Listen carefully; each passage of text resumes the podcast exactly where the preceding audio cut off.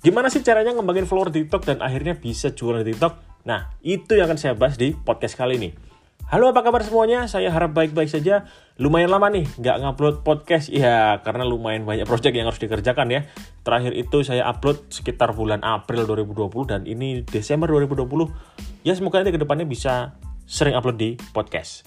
Dan untuk yang pertama kali mendengarkan, salam kenal, saya Bram, saya adalah seorang digital marketer, content creator, dan pebisnis online yang sering membuat konten edukasi tentang digital marketing di sosial media saya, Instagram, TikTok, cari aja namanya Bisnis Barang Bram. Oke, di podcast kali ini kan sebenarnya saya membahas nih fenomena, waduh, fenomena sosial media di zaman sekarang ya, yang baru-baru ini lagi melejit yaitu adalah TikTok. Oke, nah mungkin teman-teman ya sudah tahu nih yang namanya TikTok ya.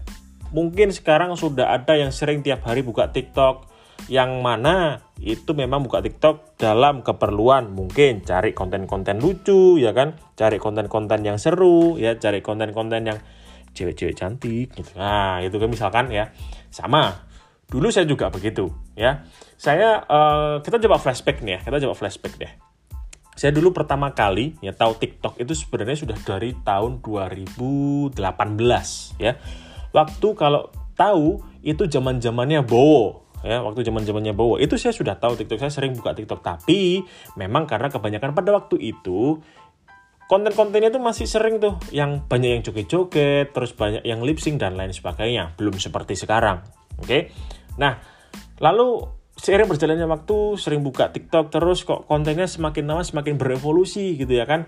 Semakin lama kok ada konten yang bahas tentang misalkan bahas tentang olahraga bahas tentang diet bahas tentang uh, dan lain sebagainya sharing-sharing edukasi dan lain sebagainya. Nah saya mulai berpikir oh berarti kayaknya sekarang TikTok bisa deh dibuat edukasi kayaknya TikTok sekarang bukan lagi hanya platform yang joget-joget doang deh nah kan gitu kan akhirnya saya berpikir seperti itu Nah, mulailah uh, saya dari Januari 2020 gitu ya.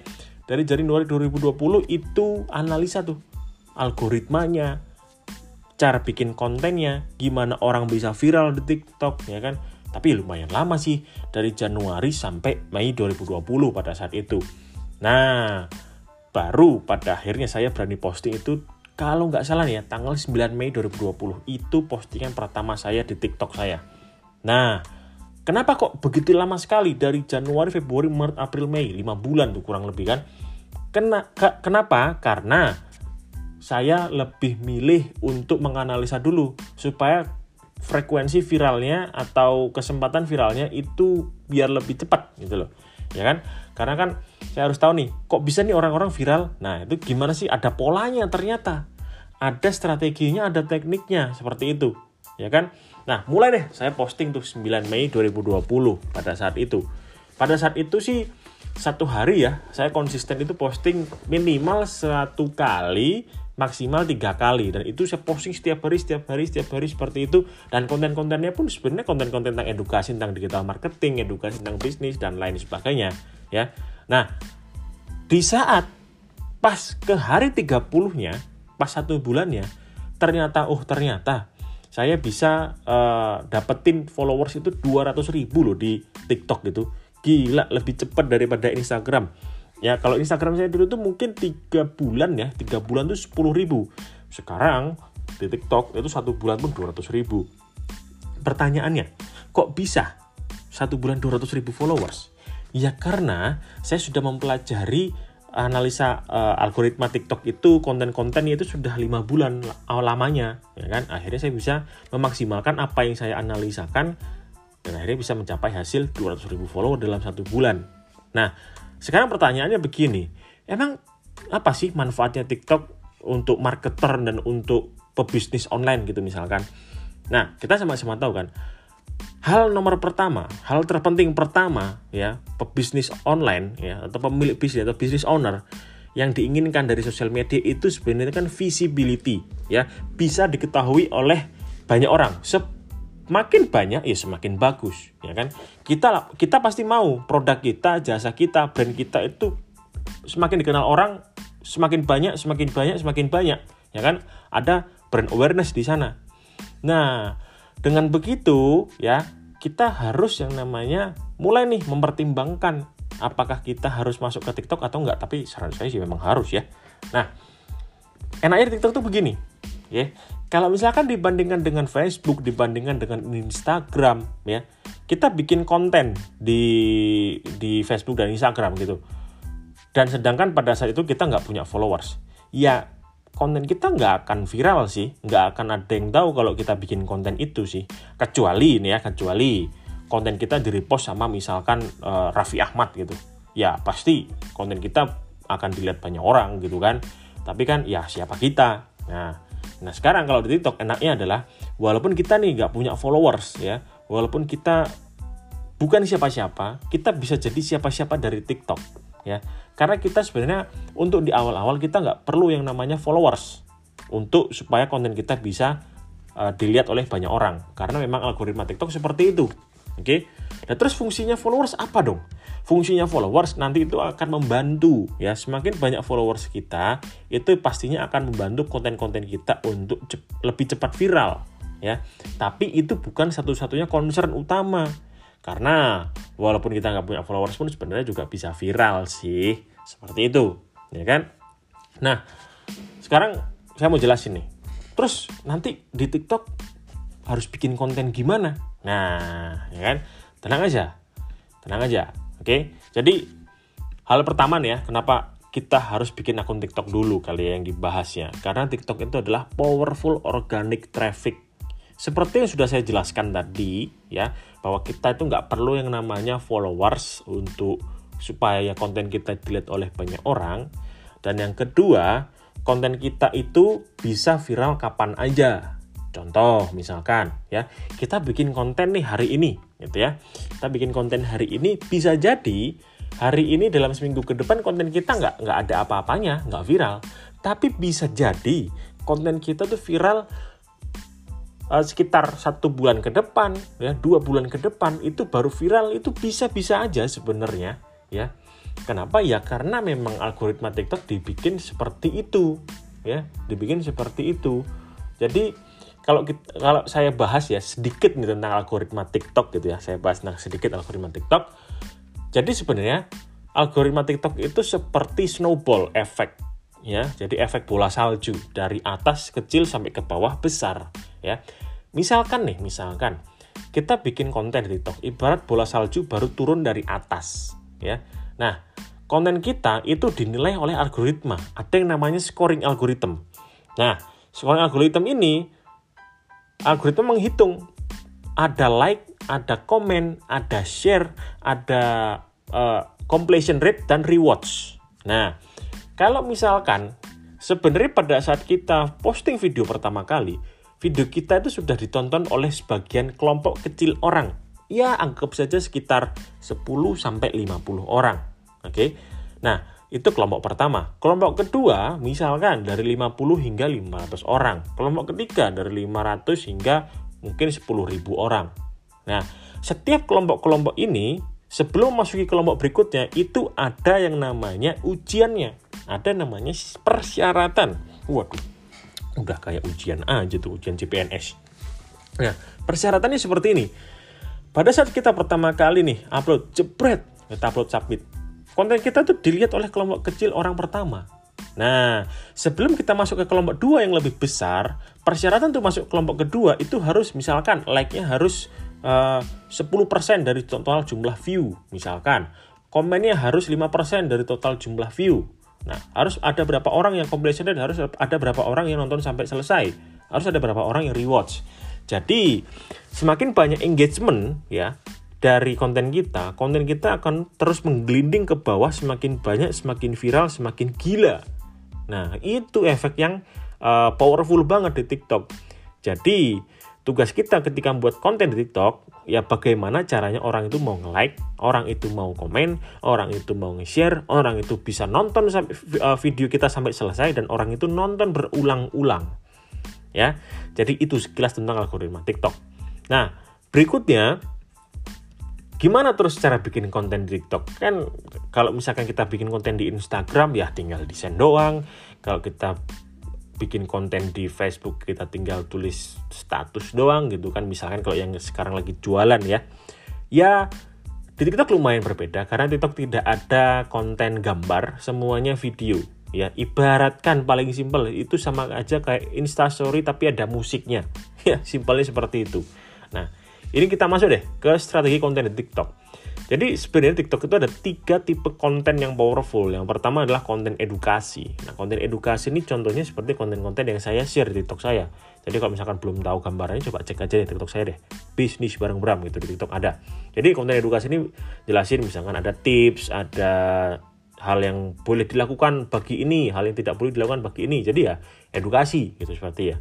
Yang kedua, konten trending. Konten trending ini bisa dicari deh di misalkan search di TikTok itu pasti ada konten-konten yang lagi trending itu. Itu ada di sana. Biasanya sih kebanyakan ya, kebanyakan. Itu konten trending itu isinya cukit-cukit semua, campaign cukit-cukit semua sih biasanya. Dan yang ketiga adalah konten personal. Waduh, konten personal ini konten yang menjelasin tentang uh, diri kita secara personal sih sebenarnya. Misalkan contoh tiga hal yang uh, tiga hal yang aku lakukan sebelum aku tidur gitu misalkan Nah, itu itu yang termasuk konten personal, ya. Jadi kalau misalkan nih dari 10 konten, berapa konten yang edukasi? 8. Satunya buat trending, satunya buat personal. Kalau kita sendiri nggak bisa joget untuk ngikutin yang trending, ya sudah. 8 konten edukasi, 2 konten personal gitu ya. Jadi nggak perlu bingung ya kalau misalkan nggak nggak bisa joget karena saya pun bikin konten di TikTok itu ya tidak ada yang joget-joget karena saya juga tidak bisa joget-joget gitu ya. Nah ini ada tiga pertanyaan untuk memastikan konten sebelum dipost. Yang pertama nih, apakah kontenmu bermanfaat nggak? Nah, ya kan? Kalau kontenmu nggak bermanfaat, ya gimana orang mau nonton sampai selesai, gitu kan? Ya. Jadi pastikan dulu kontenmu bermanfaat. Oke. Dan yang kedua, apakah ini untuk saya atau untuk audiens saya? Ya. Biasanya, biasanya nih ya, yang saya temui nih, konten untuk saya ini adalah konten-konten yang iseng, konten-konten nggak jelas, konten-konten yang nggak terarah, nggak konten-konten yang nggak terstruktur gitu ya. Jadi konten se seadanya seisengnya gitu, nggak tahu tujuannya buat konten itu apa. Biasanya seperti itu. Kalau ini untuk audiens saya ya berarti bikin konten nih, misalkan uh, kita mau bahas cara diet di TikTok ya kan. Ya sudah, bikin dong konten-konten tentang cara diet, tips diet, misalkan hal yang nggak boleh dilakukan saat diet dan lain sebagainya. Begitu. Dan yang ketiga, ya, apakah ini selaras dengan brand saya? Kalau misalkan kita bahas diet ya di TikTok ya, ya jangan sampai lah kita bikin konten tentang makan. Lah, kita aja bikin konten tentang diet, ngapa kita bikin konten tentang makan? Kan itu berseberangan uh, berseberangan banget gitu kan. Jadi gitu ya. Terus berikutnya, kontenmu itu pastikan termasuk satu, dua, tiga atau bahkan empat hal dari ini. Tadi yang pertama uh, edukasi ya. Kontennya harus mengedukasi seperti yang sudah dijelaskan tadi. Yang kedua kontennya entertaining ya. Jadi bisa mendapatkan perhatian dan fun. Boleh kok kita bikin edukasi sambil fun itu boleh banget. Malah uh, lumayan lumayan wajib ya. Karena kalau konten edukasi yang terlalu terlalu apa namanya terlalu hmm, serius gitu ya susah juga sih berkembangnya di TikTok gitu ya. Yang ketiga kontennya bisa punya yang namanya sisi emosional. Jadi buat orang merasakan sesuatu, apakah dari inspirasi, apakah sedih, apakah seneng, apakah marah, ya. Jadi jika video, jika kontennya, ya konten video itu maksudnya, jika konten video TikTok kita itu ada unsur emosional yang bisa diambil, wah pasti viral tuh konten tuh. Dan yang terakhir adalah kontennya engaging, ya. Jadi buat mereka untuk ngelakuin nih misalkan like misalkan komen misalkan share terus apalagi ya? Oh ya share gitu itu aja sih. Follow gitu ya follow. Sorry sorry lupa.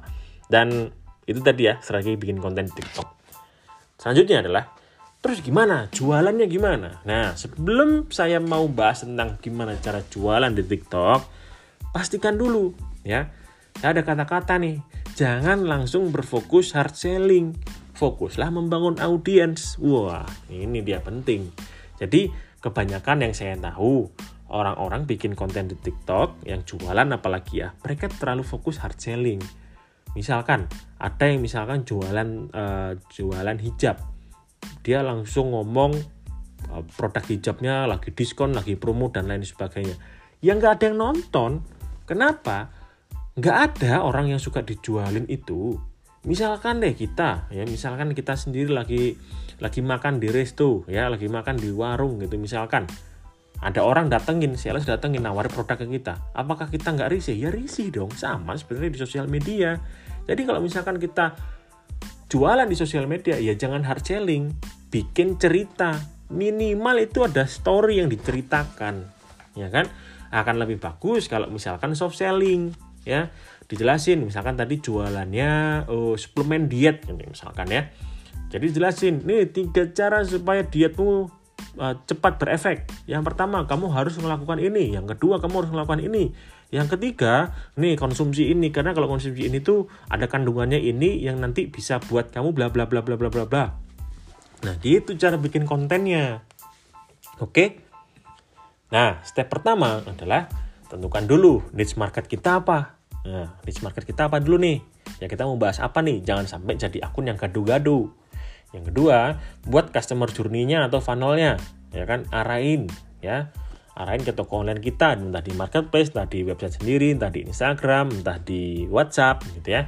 Yang ketiga, posting konsisten, ya dong. Jadi kalau misalkan tadi, wih, Mas Bram enak, satu bulan bisa dapat 200 ribu followers, gitu ya. Saya juga mau dong, ya berarti harus bikin satu hari 1 sampai 3 konten. Apakah bisa? Ya kalau bisa pasti hasilnya sama ya. Dan yang keempat adalah arahkan customer masuk ke funnel atau customer journey kita. Sesimpel itu sih sebenarnya cara jualan di TikTok. Atau uh, kita bisa yang namanya uh, review ya, review produk-produk gitu di TikTok. Bisa banget, boleh, nggak masalah ya. Dan selanjutnya adalah empat cara nih untuk ngarahin traffic dari TikTok yang pertama kita bisa arahkan ke website toko online kita atau marketplace kita. Yang kedua bisa follow Instagram kita.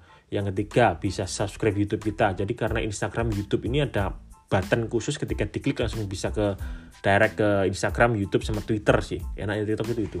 Nah, jadi kalau misalkan kamu mau jadi YouTuber gitu misalkan, ya sudah bikin apa cuplikannya di TikTok untuk nonton selengkapnya nanti di YouTube gitu. Wah, bisa banget itu dah. Gitu ya. Yang keempat adalah mengumpulkan leads ya itu jadi empat, empat, apa, empat cara untuk ngarahin traffic keluar TikTok. Ya. Jadi buat kamu nih sekarang yang jualan, mulai dong, harus dipikirin dong. Jangan cuma mengandalkan satu traffic. Yang sekarang mungkin sudah leha-leha gara-gara Instagramnya sudah banyak followersnya. Yang sekarang sudah leha-leha mungkin Facebook page-nya sudah lancar, Facebook Ads-nya sudah lancar. Nah, coba nih, dilihat lagi nih, satu platform yang belum kita jamah, yang mungkin sekarang belum dijamah ya, mungkin bagi kamu yang belum belum nyoba TikTok itu segera coba ya. Karena apa? Karena sekarang lagi momentumnya. Karena kalau bukan sekarang ya kapan lagi? Daripada malah kompetitor kita nih ya kompetitor kita. Kan saya tahu nih pas saya bikin podcast ini kan pasti ada salah satu kompetitormu juga dengerin ya kan?